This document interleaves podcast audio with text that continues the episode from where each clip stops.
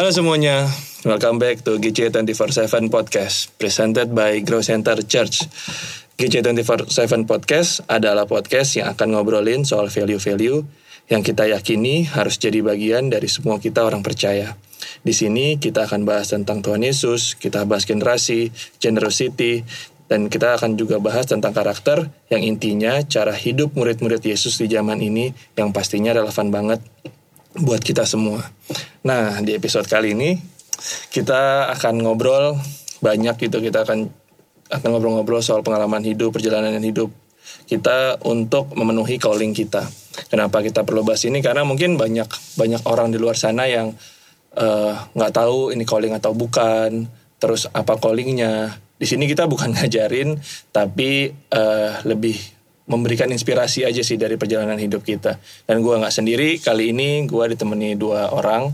Yang pertama uh, nggak usah dikenalin lah males udah udah kenal sering banget di sering banget di depan mimbar dan di layar laptop atau apa pun itu yang kalian pakai untuk online Gimana, Neil? Halo semua.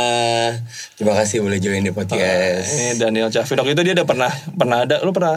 Pernah pernah yang kan? bareng sama Doni kan? Doni. Pester Doni. Pester Doni. Hmm. Nah, lu bahas apa waktu itu? Waktu itu ngomongin free from addiction oh, ya. Kemarin jadi bahan khotbah iya, juga ya. Barengan sama Adit juga. Menarik sih. Dan tentunya banyak banget hal-hal yang bisa kita pelajari dari podcast-podcast Grow Center tentunya. Wah, luar biasa. Satu lagi kita ada Kak Joy, gimana kabarnya Joy? Baik, baik. Ini ini jarang kedengeran sih kalau Kak Joy kan. Dia salah satu leader yang jarang jarang kedengeran. Sering banget lihat tapi jarang kelihatan kelihatan sama orang-orang mungkin kan. Kita akan ngobrol lebih banyak lagi. Mau ngomong apa? Iya jarang bersuara ya Kak Jarang bersuara. Ya, saya banyak bersuara. Karena dia adalah emas buat Dia adalah emas.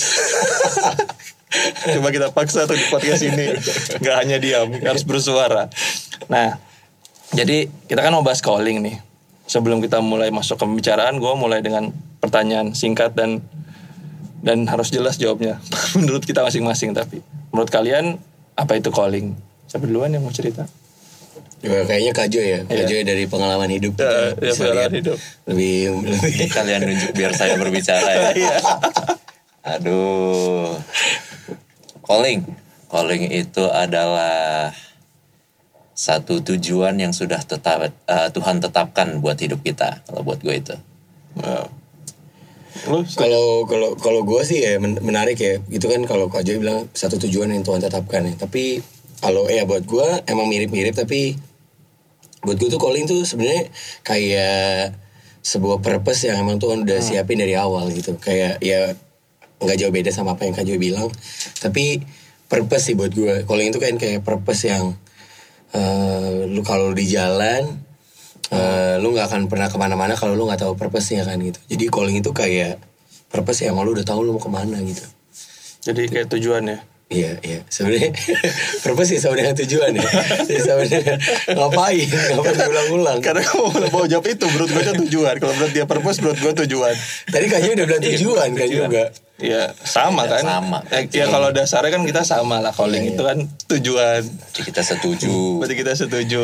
Tapi tapi kan gak semua orang mengerti bahwa calling itu tujuan. Iya. Karena ada di luar sana yang bilang, "Oh, calling itu relate sama passion." Iya ya, sih? Calling itu relate sama kesukaan gitu-gitu kan. Gitu tapi kan banyak orang belum banyak orang yang nggak nggak belum tentu bisa menempatkan hobinya atau passionnya jadi purpose-nya gitu. Hmm. ya gak sih? Banyak orang akhirnya oh gue tuh hobi yang ini gue suka banget ini tapi akhirnya uh, menariknya banyak orang yang akhirnya kerjanya nggak di situ gitu. Hmm. ya gak sih? Jadi jadi kalau menurut lo orang yang passionate terhadap sesuatu itu belum tentu itu calling ya Uh, Ayo. sebenarnya sebenarnya harusnya menurut gua passion itu pasti akan relate sama calling kita. Menurut gua ya. Karena kan passion itu kan sesuatu yang kayak kemampuan yang tanpa harus lu berusaha payah, berusaha payah lu udah punya modalnya. Hmm. Itu kayak modal yang Tuhan kasih kan. Hingga akhirnya kayak relate ke talenta gak sih? Yeah. Jadi akhirnya kalau misalnya kalau misalnya Tuhan udah kasih itu dan Tuhan pasti udah dan kita tadi kita semua setuju bahwa calling itu purpose yang Tuhan udah tetapin juga. Berarti kan dia kasih modal. Nah berarti itu kan sebenarnya harusnya relate ya. Hmm. waktu kita menuju tujuan kita berarti ada modal yaitu bensinnya mungkin bensinnya itu passion atau hobi kita atau talenta kita itu buat gua nggak tahu kalau Kak Joy dan Valdo gimana nih Gimana Kak Joy? Oh gue nanya dulu deh. Menurut kalian gimana nih? Kan lu mention talenta tadi. Apakah calling calling hidup kita selalu berkaitan dengan talenta yang Tuhan kasih buat kita? Ya Kak Joy dulu dah.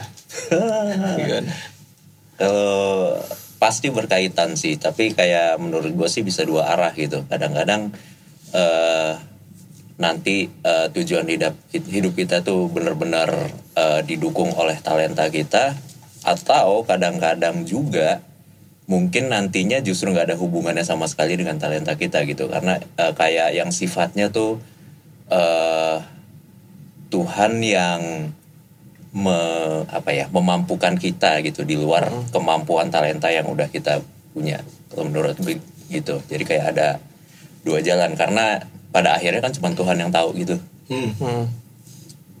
Lu setuju gak?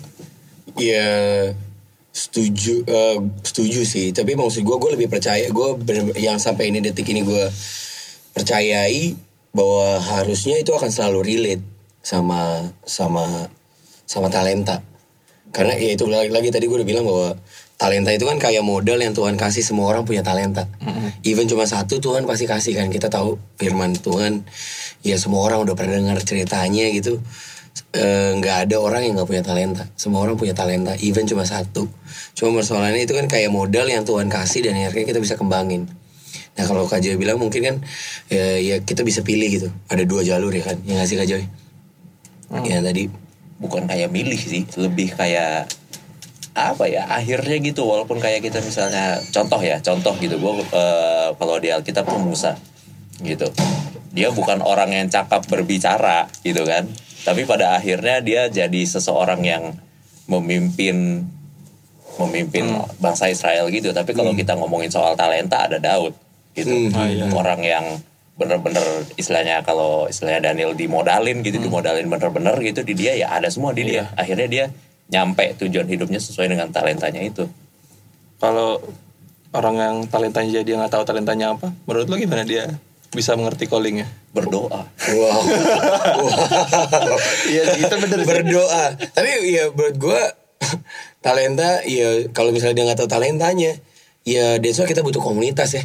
Nah, ya selain berdoa kita butuh orang lain untuk uh, find our talent ya sih?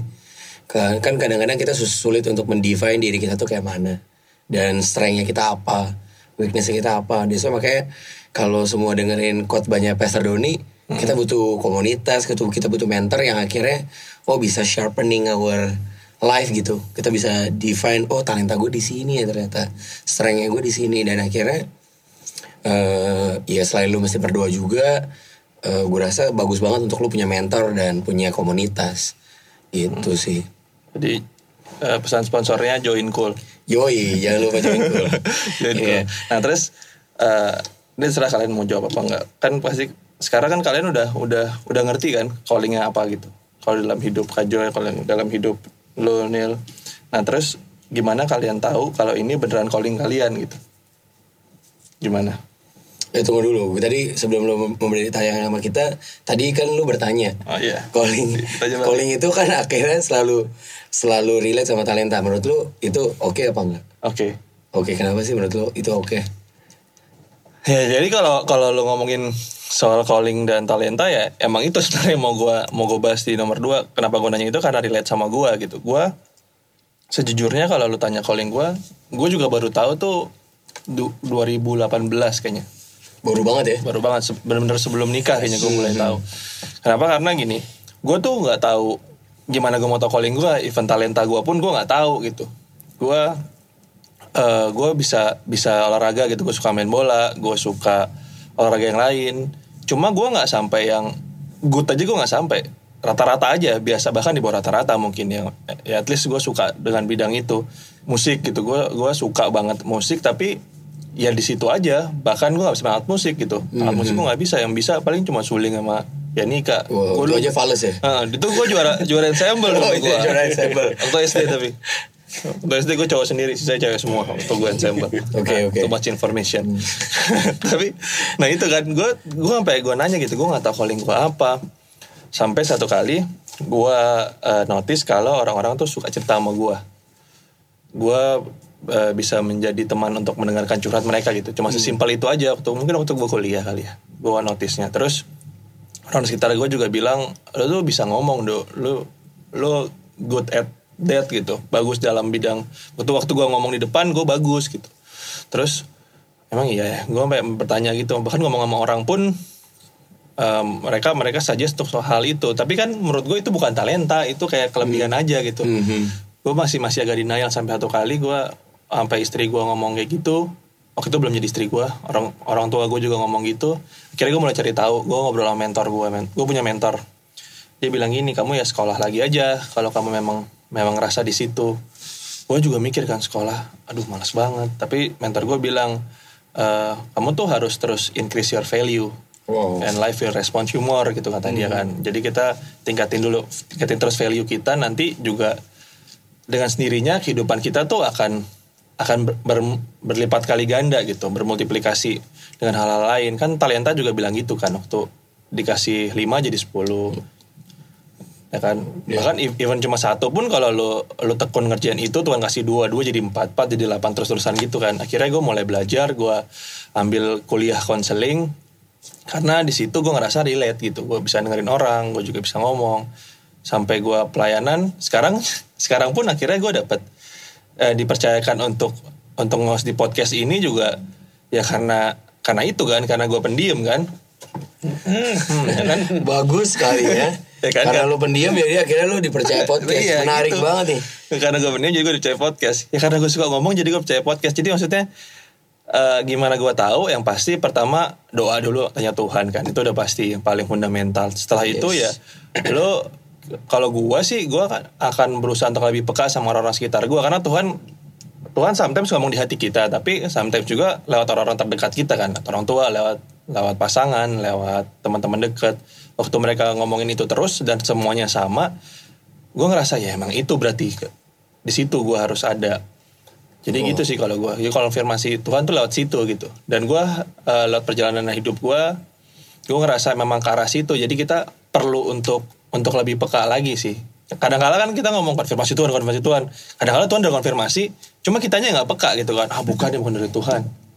Gitu sih kalau gue. Kalau lu, tadi kan lu menanya balik gue sebelum lu menjawab pertanyaan gue. Tapi menarik banget ya enggak kan kalau misalnya banyak orang kan akhirnya nanya gimana sih sebenarnya ya ini masih ngomongin tentang how you define your Calling. calling terus uh, akhirnya lu gimana sih taunya ini emang lu strengthnya di situ. Kalau misalnya teman-teman perhatiin ya kalau misalnya lu ikutin tes kepri- kepribadian apa pun misalkan DISC misalkan ada tes karakter warna atau juga yang lagi heboh tuh yang dengan angka-angka M Gram M Gram ya kalau nggak salah ya.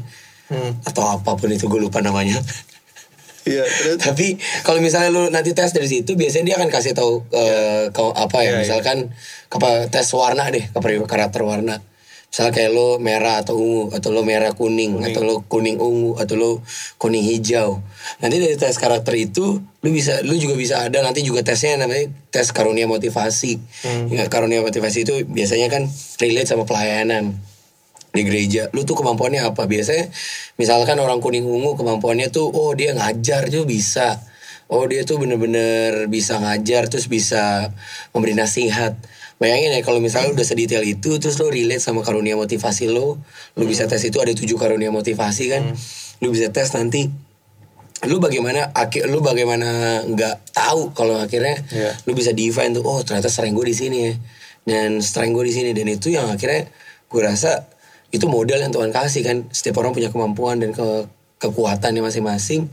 Dan akhirnya by the way ya gue selalu percaya bahwa calling itu akhirnya tidak hanya bisa untuk dinikmati untuk diri sendiri sih Hmm. bahwa calling itu akhirnya Iya. ujung-ujungnya Tuhan kasih calling, Tuhan kasih purpose itu nggak pernah buat diri sendiri. Karena semua calling pasti akhirnya buat untuk menjawab kebutuhan orang lain. Nggak cuma buat kebutuhan kita doang. Nah, kalau lo lihat di di Alkitab ya Musa dipanggil Tuhan dikasih calling bahwa bahwa bangsa Mesir- bangsa Israel keluar dari Mesir. Gitu ya. Bahkan Yusuf Tuhan panggil untuk kita bisa nanti ceri lihat di Alkitab dia ayatnya bilang gini bahwa Yusuf bilang untuk memelihara kehidupan Ya Yusuf di akhir waktu saudara-saudara datang menyembah dia dan minta makan karena kelaparan waktu itu tapi akhirnya Yusuf bilang ini semuanya itu terjadi untuk Tuhan membawa gue untuk bisa memelihara kehidupan. Bayangin gak sih semua calling yang Tuhan kasih tuh akhirnya ya gue sih percaya itu ujung-ujungnya bukan untuk dinikmati diri sendiri tapi untuk ya untuk menolong orang lain dan bisa dinikmati sama orang lain sih. Jadi lo taunya dari mana? Ya taunya dari mana? Banyak caranya. Pertama kan gue bilang Ada toolsnya ya? Ada toolsnya. Ada Kita bisa tes kepribadian, tes karakter. Terus mungkin juga lu bisa eh, bisa tes karunia motivasi. Kalau emang lu mau lebih detail lagi, lu punya karunia apa sih dalam melayani? Kan nggak semua orang karunianya jadi WL gitu. Semua orang pikir kan pelayanan WL, pelayanan singer, pelayanan musik tuh udah kayak pelayanan paling hebat ya nggak sih? Iya karena di atas mimbar kan. Iya. Jadi lihat gitu. semua orang. Padahal sebenarnya ada banyak pelayanan, ada ada tujuh karunia motivasi pelayanan loh dalam dalam dunia pelayanan yang kita bisa pelajari gitu.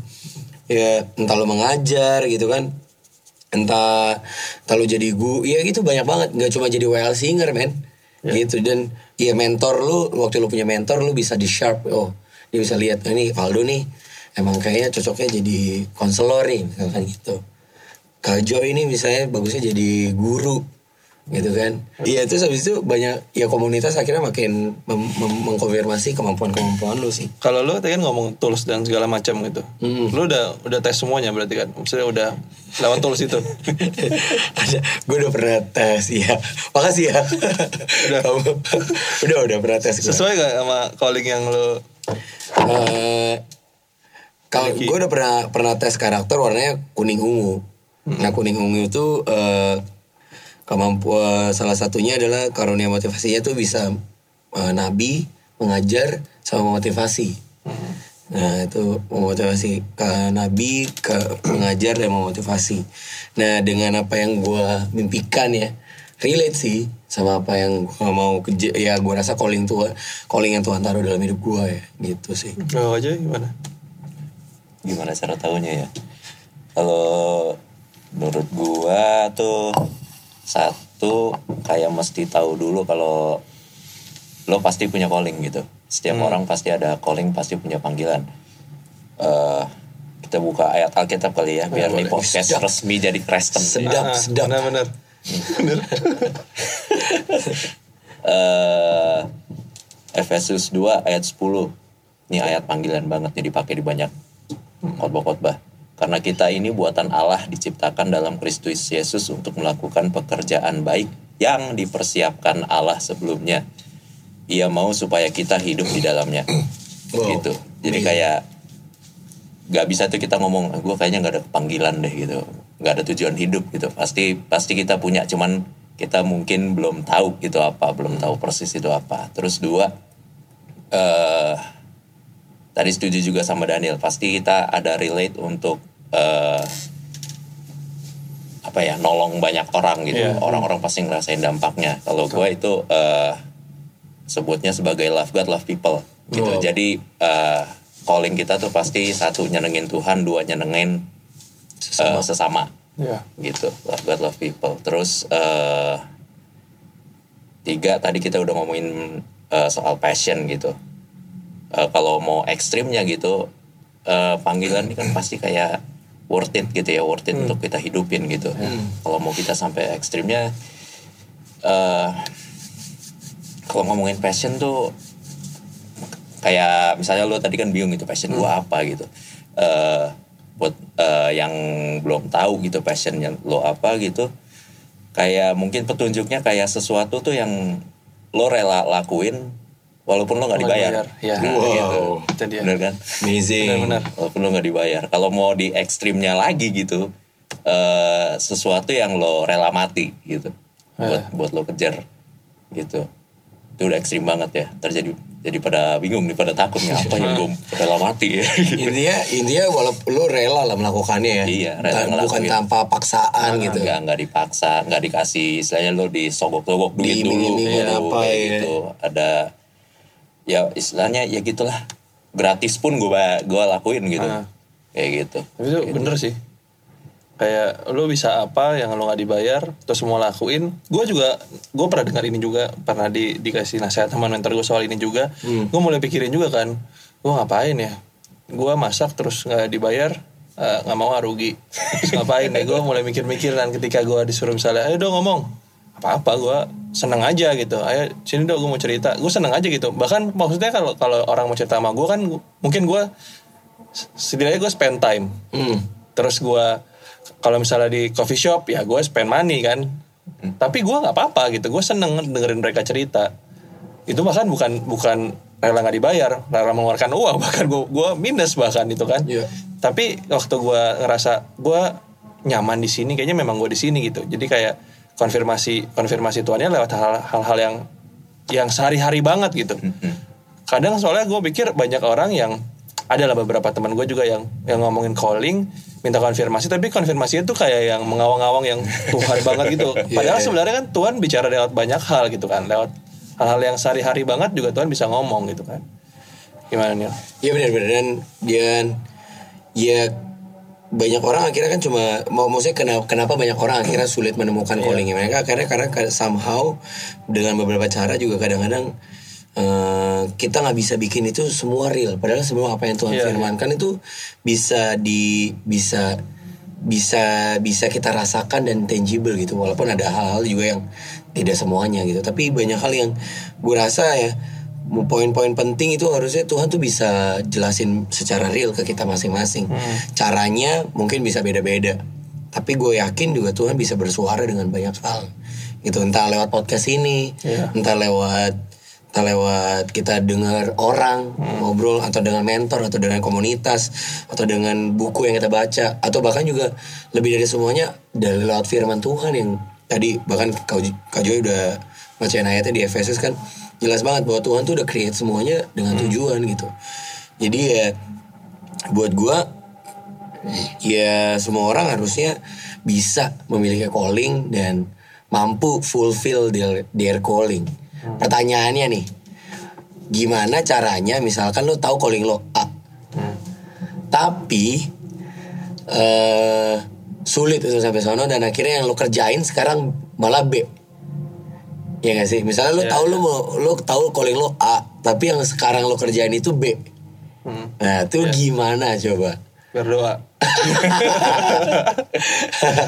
tapi iya sih benar-benar gue agak kepikiran juga tuh soalnya gue kenal beberapa yang kayak gitu kenal dekat bahkan jadi apa ya gue sih berpikirnya gini orang-orang sekitarnya sometimes mereka tidak bisa bisa ke arah tadi lu bilang A dan B ya contohnya A Iya. dan B mereka tuh tahu mau harusnya ke A tapi mereka harus dipaksa kayak dipaksa untuk ke B Iya. karena banyak faktor mungkin orang-orang sekitarnya mungkin keadaan yang harus dia lewatin saat itu Ya, atau mungkin finansial, Finansial kan apa, misalnya. kebutuhan. jadi mereka harus kerja di tempat di bidang yang sebenarnya mungkin bukan callingnya tapi yang gue percaya sih kalau Tuhan kasih calling dan kita tahu kita tahu dulu deh kita kayak tadi Kak Joy bilang kita tahu dulu callingnya apa kita kita tahu walaupun misalnya kita belok dikit ujungnya kan di situ lagi Tuhan bawa gue percaya gitu sih. Kemarin gue ngobrol sama temen gue misalnya lu tahu nih lu mau ke dari rumah mau ke GC gitu kan.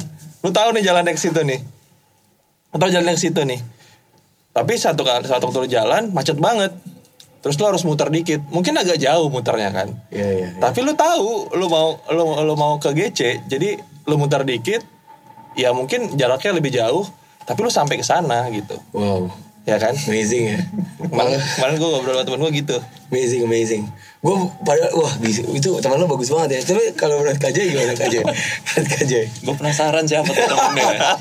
Kita nggak perlu tahu lah ya itu temennya dia siapa. ada temen gue tidak mau di nggak mau dikasih tahu dia Iya tapi gue setuju sih istilahnya kayak yang penting tahu tujuannya apa gitu lo mau ngerjain apa sekarang juga nanti pasti akan dibawa Tuhan ke tujuan itu tapi eh, kadang-kadang yang di tour itu yang kita ambil yang Iya, iya. jalan lainnya kita ambil itu kadang-kadang kayak emang harus kita ambil gitu loh. Nah, kadang-kadang kita ngelihatnya kayak aduh Tuhan nih gue ngapain sih di sini? Ngapain? Gue kan pengennya Iya. jadi ini kok. Gue rasa panggilan gue ini tapi eh, ngapain gue di sini kerjain ini? Gitu. Tapi kita nggak tahu itu ternyata proses Tuhan untuk membawa kita ke titik tersebut gitu. Kayak Hmm. gue nih pengalaman gue nih ini lucu sih kayak gue sekarang eh, kerja di gereja gitu. Mm. eh, sebagai full timer kan. Tapi eh, kuliah gue nggak ada nyambung nyambungnya dulu gitu S 1 nya kan gue kuliah gue jurusan IT komputer sama statistik. Itu nggak ada nggak nggak ada nyambung nyambungnya sama sekali gitu. Tapi kalau lihat eh gimana ceritanya gitu. Kalau dulu gua masuk kampus dulu gua anak binus gua ke binus gua kenal temen gua di situ akhirnya gua eh youth di diajak youth nih diajak youth tuh waktu itu youth youth Senayan namanya. Habis itu ketemu sama Pastor Andy sekarang yang pada akhirnya sampai sekarang eh, melayani di gerejanya Pastor Andy gitu. Kalau dulu tuh gue bingung sebenarnya gue tuh mau kuliah apa gitu. Gue tuh ngambil jurusan ini tuh kayak ngikut-ikutan ikut-ikutan kakak kelas gue aja oh ini kayaknya keren nih jurusan jurusan ganda gitu kan. Cuma lima tahun dapat dua gelar gitu. Itu kan secara finansial kan oke banget Iya, karir juga. iya karena juga. Oh zaman dulu sampai sekarang malah IT kan dibutuhin banget gitu. Ya udah akhirnya gue ikut aja gitu. Padahal passion gue juga nggak ada nggak ada nggak ada lah di IT gitu. Tapi eh, dengan ini juga nggak sia-sia gitu gue sekolah IT sampai eh, itu dulu nolong banget gue dalam nyambung hidup lah istilahnya. Gue freelance di IT gitu. Karena gue tahu akan jadi full timer gitu. Jadi gue lama nggak ngantor sebenarnya sebelum sebelum de- masuk full timer ini. Dan itu nyambung hidup gue dan gue rasa kalau istilahnya kalau gue nggak nggak ambil binus gitu kayaknya gue nggak bakal ketemu Pastor Andy sampai sekarang. Hmm. kayak gitu. Oh. Tapi menarik ya. Eh, kalau lo, gue sih selalu percaya ya. eh, gue dari pertanyaan gue tadi dan gue selalu belajar dari satu tokoh di Alkitab. Tokohnya sering banget diceritain semua orang. Namanya Yusuf. Yusuf tuh umur 17 tahun dia dapat satu mimpi kan. Ya every- eh, eh, beberapa orang bilang itu kayak callingnya Yusuf gitu. Umur 17 tahun dia dapat mimpi satu kali padi-padinya si Yusuf eh, berdiri, eh, berdiri paling tinggi, tegak gitu tapi padi saudara-saudaranya menyembah si Yusuf dan bahkan bulanan bin- bintang gitu ikut menyembah gitu kan.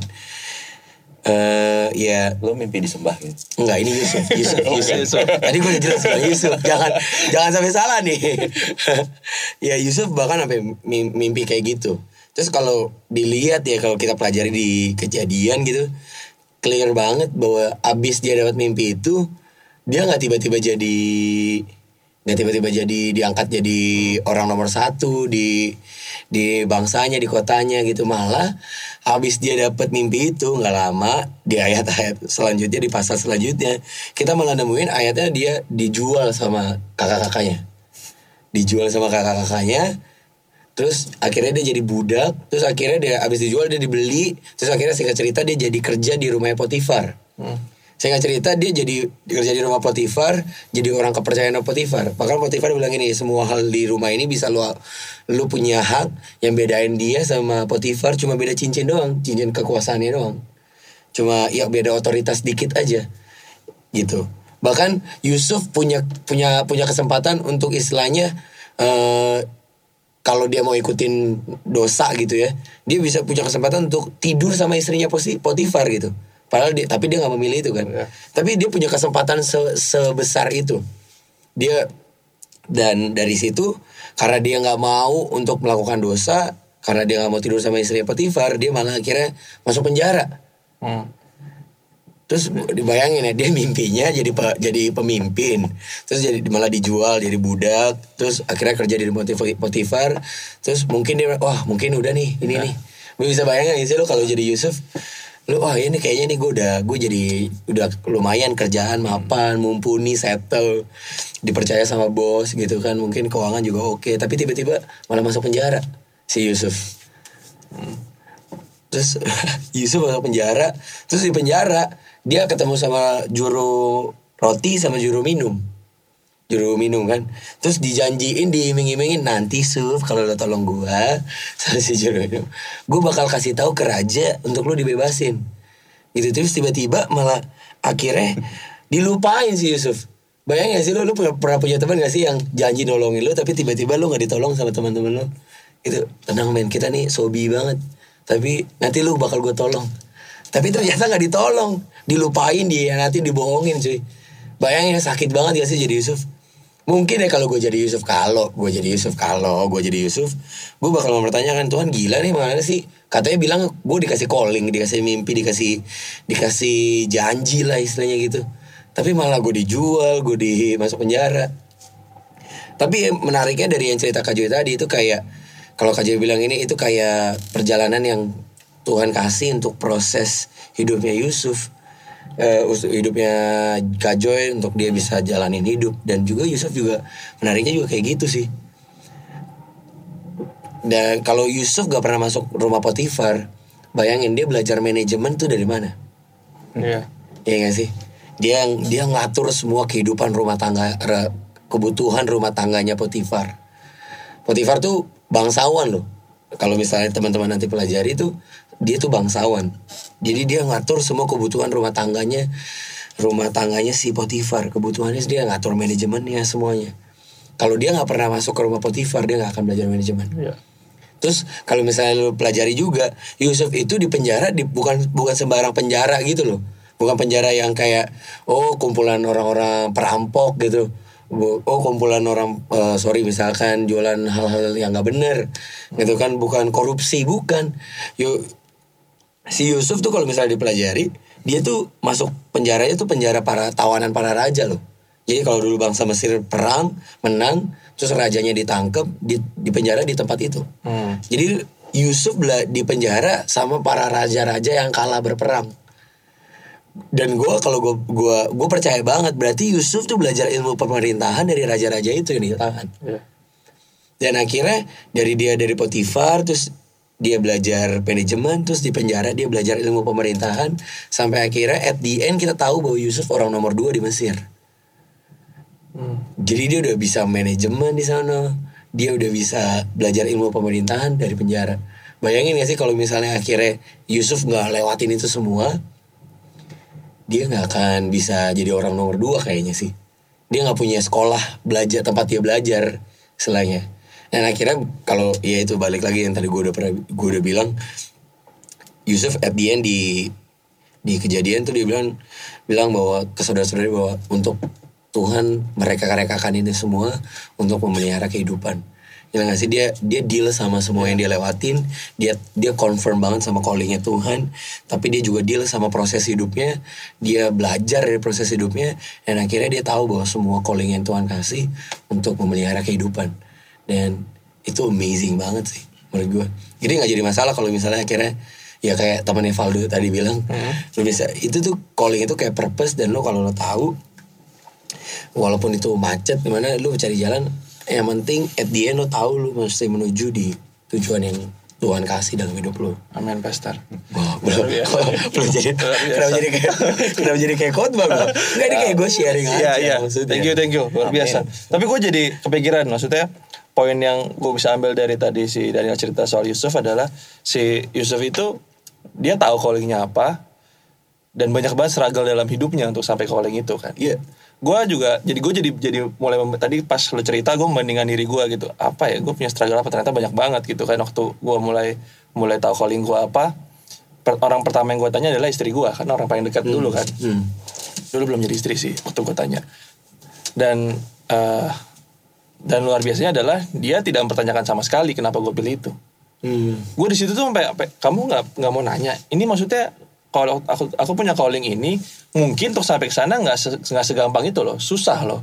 Iya. dan kita lagi mau nikah nih. Dan ko- konteksnya gue lagi mau nikah nih waktu itu nih. Maksudnya gue ngomong ke calon istri gue mungkin gue akan melewati beberapa hal yang mungkin akan akan Susah. akan susah gitulah dalam dalam awal pernikahan kita. Tapi itu aku ngerasa ini calling aku gitu waktu gue ngomong ya udah nggak apa-apa kalau itu calling kamu gitu. Aku akan support wow, mak- makin tambah mau nikah gue waktu itu kan. Ya lo. Iya kan itu langsung oke I love you langsung gitu kan. Iya. Terus udah gitu lanjut. Nah saat itu tuh istri gue cuma bilangin cuma bilang gitu. Walaupun itu kalau itu dari Tuhan aku percaya aja. Eh, apa pun yang apa pun yang akan kita lewatin ya I love you gitu. Itu sesimpel itu aja. Dia cuma bilang gitu doang gue ngerasa ngerasa terkonfirmasi itu baru konfirmasi awal tuh. Waktu masuk ke pernikahan dan ternyata memang ada susahnya dia tetap tetap pada omongannya gitu tetap pada komitmen kita berdua gitu. Itu calling kamu ya kamu penuhin. Hmm. sampai akhirnya maksudnya sekarang udah mulai lebih kelihatan waktu gue mulai belajar mulai mulai pelayanan mak- mulai makin kelihatan arah gue ke mana gitu. Struggle-nya tuh pasti ada tapi ketika ketika lu yakin dan dan orang-orang sekitar lu mungkin orang sekitar lu nggak semuanya support ya. Pasti ada yang ada yang against gitu mempertanyakan gitu. Emang bener kamu hidup susah loh. Let's say kita jangan ngomongin yang rohani dulu deh. Kita ngomongin yang yang sekuler gitu. Ketika dia sebenarnya Tuhan kasih talenta bermusik atau apa yang kan banyak banget banyak banget orang bahkan even orang tua pun gini mau makan apa dari musik? Iya. sesimpel itu gitu kan. Iya, iya. orang tuh mungkin dia tahu calling dia tuh lewat musik gitu. Nggak harus di gereja tapi lewat musik dia bisa lebih kenal sama orang mungkin bisa menjangkau banyak jiwa gitu kan. Kita will never know gitu. Tapi ketika ada orang-orang sekitar yang bilang makan apa? Kan kadang-kadang itu menciutkan kita kan. Iya nggak? Iya, iya. Ya kan? Karena gua gua ada juga tuh kayak gitu. Akhirnya akhirnya mulai ciut. Tapi maksudnya ketika itu lu tahu calling lu dan lu yakinin dari Tuhan dan lu jalanin mungkin mungkin lu s- dua kali jatuh tapi empat kali naik. Wow. ya kan? Lu jatuh lagi dua kali lu naik tiga kali. Naik ada naiknya naiknya lebih banyak daripada jatuhnya gitu. Gue percaya itu sih. Karena itu yang gue lewatin at least dua tahun terakhir pernikahan gue itu yang gue lewatin waktu gue mau mulai penuhin calling gue gue jatuh jatuh sering banget tapi naiknya lebih sering. Dan gue lihat penyertaan Tuhan sih sampai detik ini. Ya gitu sih kalau gue untuk untuk lewatin struggle gue pertama gue harus deal sama istri gue dulu komitmen untuk lewatin macam-macam berantem pasti ada. Tapi gue udah tahu dari awal gue arahnya ke mana. Kayak tadi jalan itu gue tahu gue tahu gue mau ke situ pokoknya. Hmm. jadi aku cuma minta kamu misalnya sama istri gue istri gue lagi marah aku cuma minta kamu untuk sabar dulu sebentar lagi. Sabar sebentar lagi. Karena gue tahu gue mau ke situ gitu. Calling gue ke situ dan untuk proses ke situ apalagi kalau orang-orang yang kayak gue gitu yang baru tahu callingnya tuh nggak dari dulu baru-baru banget gitu taunya. Mulai mulai sadar passionnya di mana mulai sadar talenta di mana terus tiba-tiba oke ini calling dari Tuhan. Itu kan kayak gampang. Gue sendiri pun perlu perlu adaptasi gitu terhadap ini gitu kan. Kayak Kak Joy gue satu manajemen. Nggak ada nyambung nyambungnya ya kan ketika gue harus harus sesuaiin sama apa yang apa yang calling yang menurut gue Tuhan yang kasih itu kayak gak ada gunanya nih gue kuliah kemarin sebenarnya. Gak ada gunanya gue kuliah kemarin nih. Tapi ya tapi ternyata berguna juga untuk hidup gue gitu manage segala sesuatu dalam pernikahan gitu untuk sampai ke situ.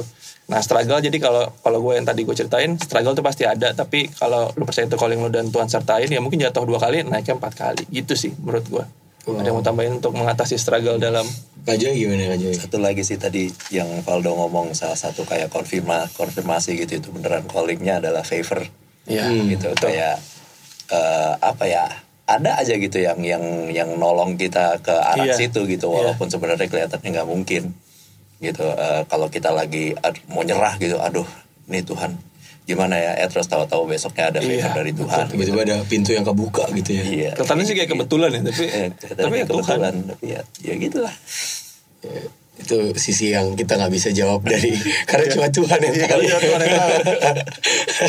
tapi tapi benar-benar ya eh, iya buat siapa pun yang dengar ini sih ya kalau apa pun keadaan yang sekarang ya ya jangan menyerah sih menurut gue dan terus melangkah ya. Iya. Dan eh, sekarang lu ngerasa udah di on the right track gak Eh, ke calling lu?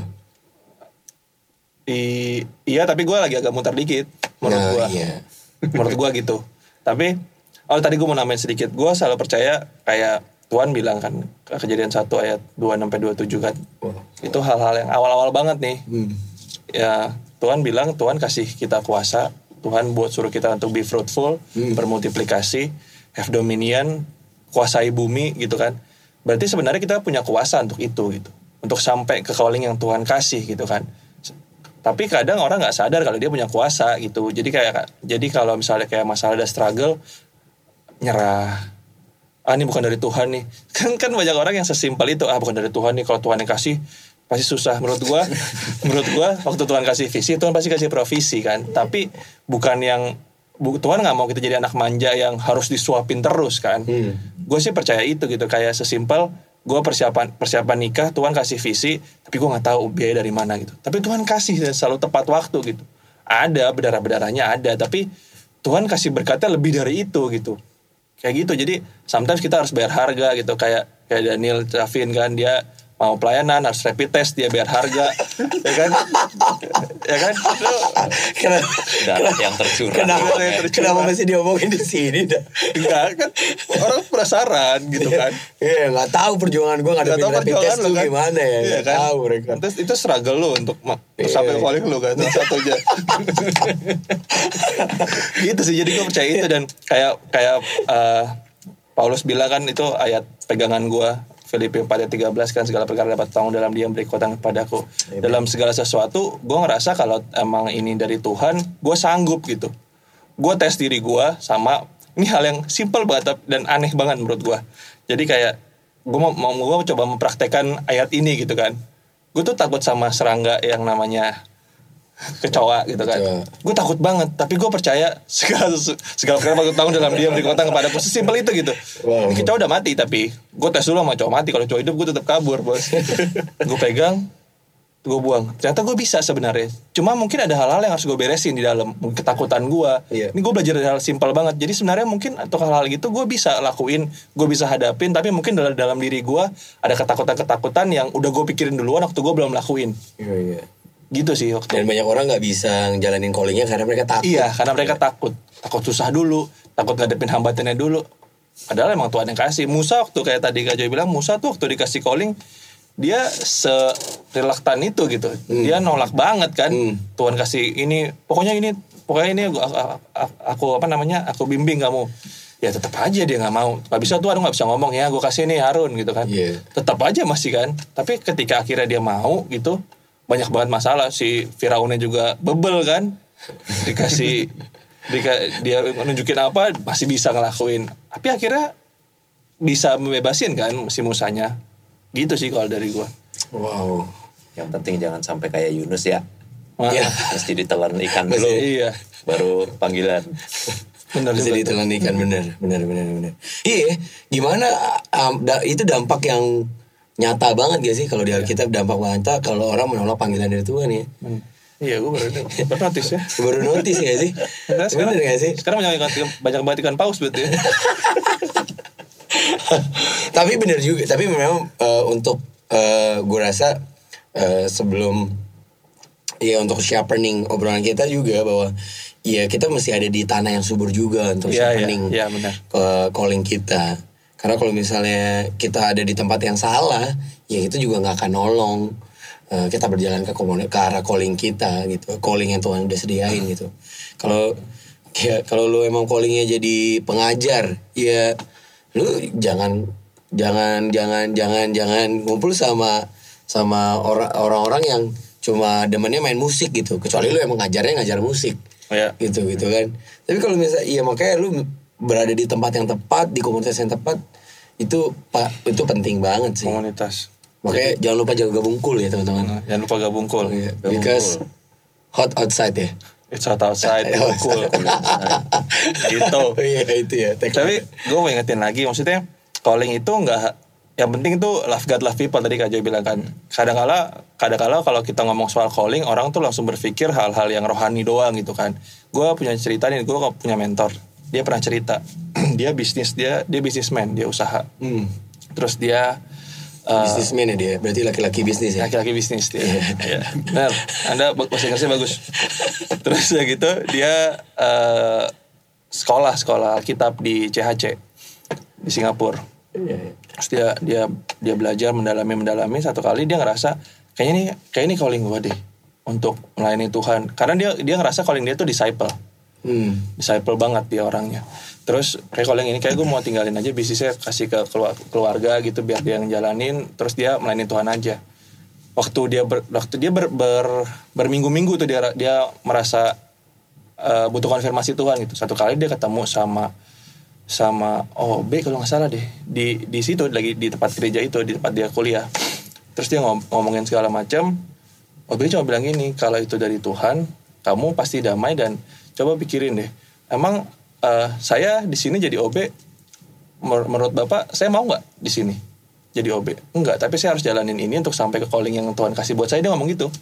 OB-nya OB-nya ngomong gitu. OB- OB-nya OB-nya rohani banget memang. Beneran OB-nya pendeta gitu. ya OB-nya enggak nggak tahu sekarang gimana sih. Nggak Mungkin tahu panggilan sekarang OB-nya sebenarnya itu pendeta. dia harus ke situ tapi dia bilang saya harus jalanin ini gitu kan. Mungkin lah dari sini saya bisa jadi berkat gitu buat orang. Terus dan akhirnya dia memutuskan untuk tetap melayani tapi tidak ninggalin bisnisnya. Itu long story short gitu kan. Eh, itu dia sekolah itu 7 apa 8 tahun lalu. Dua tahun lalu dia akhirnya udah sukses banget nih bisnisnya kan. Ketika dia sudah sukses dia lebih bisa melayani lagi untuk orang-orang orang-orang di luar sana. Dia mentoring orang dia equipping gereja-gereja lokal. Gitu jadi pas itu dia cerita lagi kalau saya dulu pakai emosi saya gitu untuk lakuin ini saya nggak bisa kayak sekarang gitu jadi berkat yang se sebesar sekarang gitu mungkin bisa tapi uh, kapasitasnya kapasitasnya kecil gitu hmm. gitu sih kalau dari gua lagi-lagi memang perlu komunitas ya. Perlu komunitas. Dan mentor. Dan mentor. Oh. Betul sekali. Selainnya kita terus berdoa sama Tuhan. Benar. itu hal yang paling basic banget. Nah.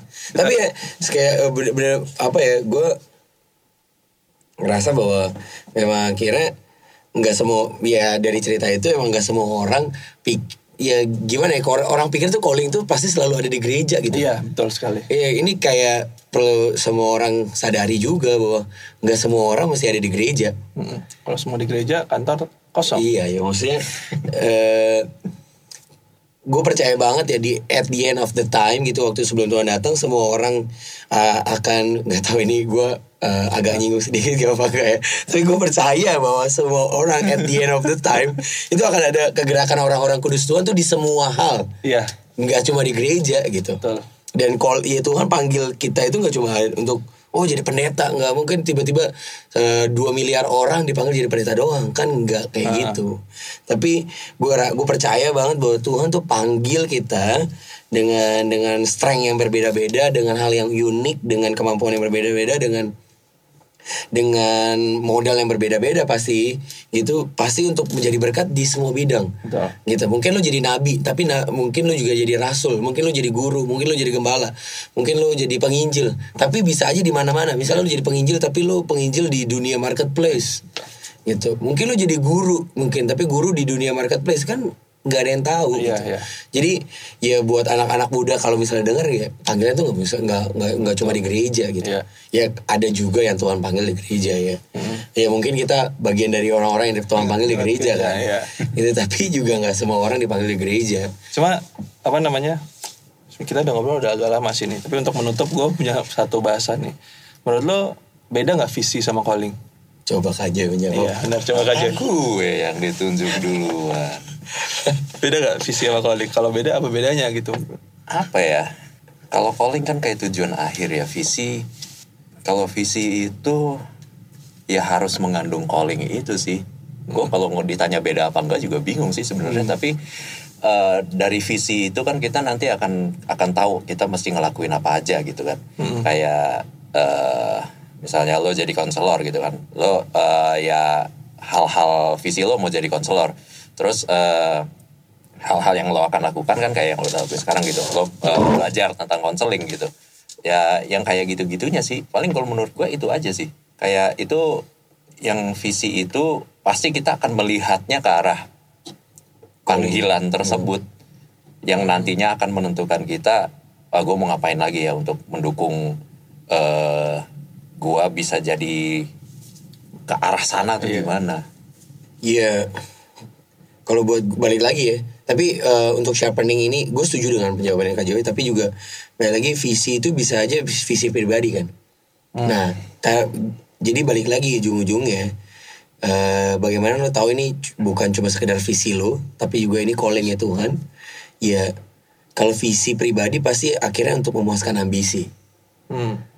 Tapi kalau misalnya calling pasti untuk menjawab kebutuhan wow Iya gak sih? Hmm, luar biasa. Kalau visi pribadi pasti ujung-ujungnya cuma untuk memuaskan ambisi pribadi doang. Ambisi, oh, pokoknya gue mau jadi kaya. Visinya jadi kaya. Gimana caranya? Pokoknya gimana caranya jadi kaya aja. Tapi kalau misalnya calling lu, eh, pasti calling lu misalnya jadi jadi bangun bangun rumah konseling. Ya tujuannya bukan untuk jadi kaya. Iya. Walaupun Betul. mungkin Tuhan akan jadi kasih berkat lewat itu. Uh. Tapi bukan itu tujuannya bukan yeah. cari duit tujuannya tapi untuk menolong banyak orang Betul. jadi buat gue untuk divide uh, untuk makin pertajam kita bisa ngerti visi dan calling gue rasa kan kita udah setuju bahwa visi yeah. akhirnya uh, relate sama calling kita kan uh-huh. itu kayak big picture aja tapi ya yang mesti diingat juga bahwa visi itu kan pasti kalau visi kalau cuma memuaskan ambisi pribadi itu cuma visi kalau akhirnya untuk menjawab kebutuhan banyak orang gue percaya itu sih calling yang Tuhan kasih ya luar biasa ini obrolan kita cukup inspiratif ya hari ini ya. Semoga memberkati teman-teman semua ya. Ntar kita akan undang lagi nih Joy sama Daniel. Bakal bakalan sering nanti ya. mereka akan undang. Kita tuh tau gak pergumulan loh ngobrol di podcast ini. Enggak lah, kalian bisa bisa cari banyak loh. Thank you ya, Neil, Kak Joy. Sama.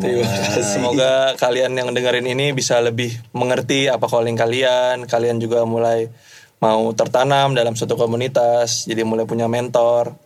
Yang penting sih ya kalau kalian udah tahu calling kalian apa, tetap jalanin walaupun struggle dan percaya kalau kalau itu Tuhan yang kasih, Tuhan sediain juga segala sesuatu untuk sampai ke calling kalian.